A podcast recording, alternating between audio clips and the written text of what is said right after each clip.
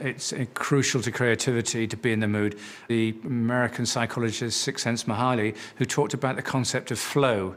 And flow is where you lose all sense of time, you get so absorbed in what you're doing and enjoying it so much that work becomes play. So a, a, small example of how you might do that when you're training soldiers, perhaps you're going on a range and it could be a sterile thing. You're saying, right, here we are trying to check how well you can shoot.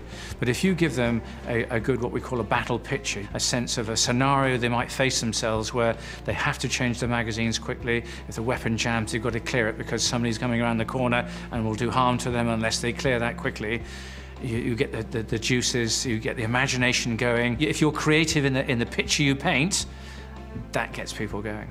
There is some very interesting, pretty new work on mood which suggests it may well play a part in creativity. The basic idea here is that if you are in a happier mood, it is easier to make uh, wider associations, so you're more likely to come up with creative ideas.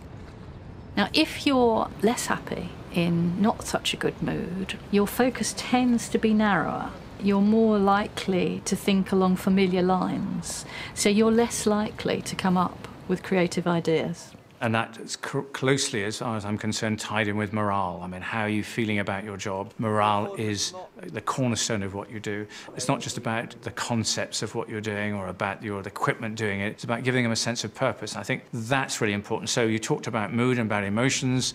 Feet up. We're all emotional creatures. If you can engage those people's emotions, people do extraordinary things.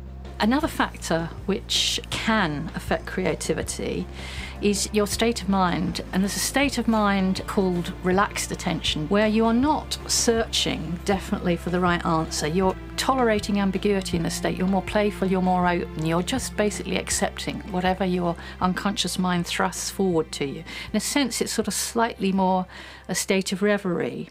And in this kind of state, it can be easier for those little knowings, the tacit knowledge just on the edge of your mind to come forth so that your conscious mind can become aware of them.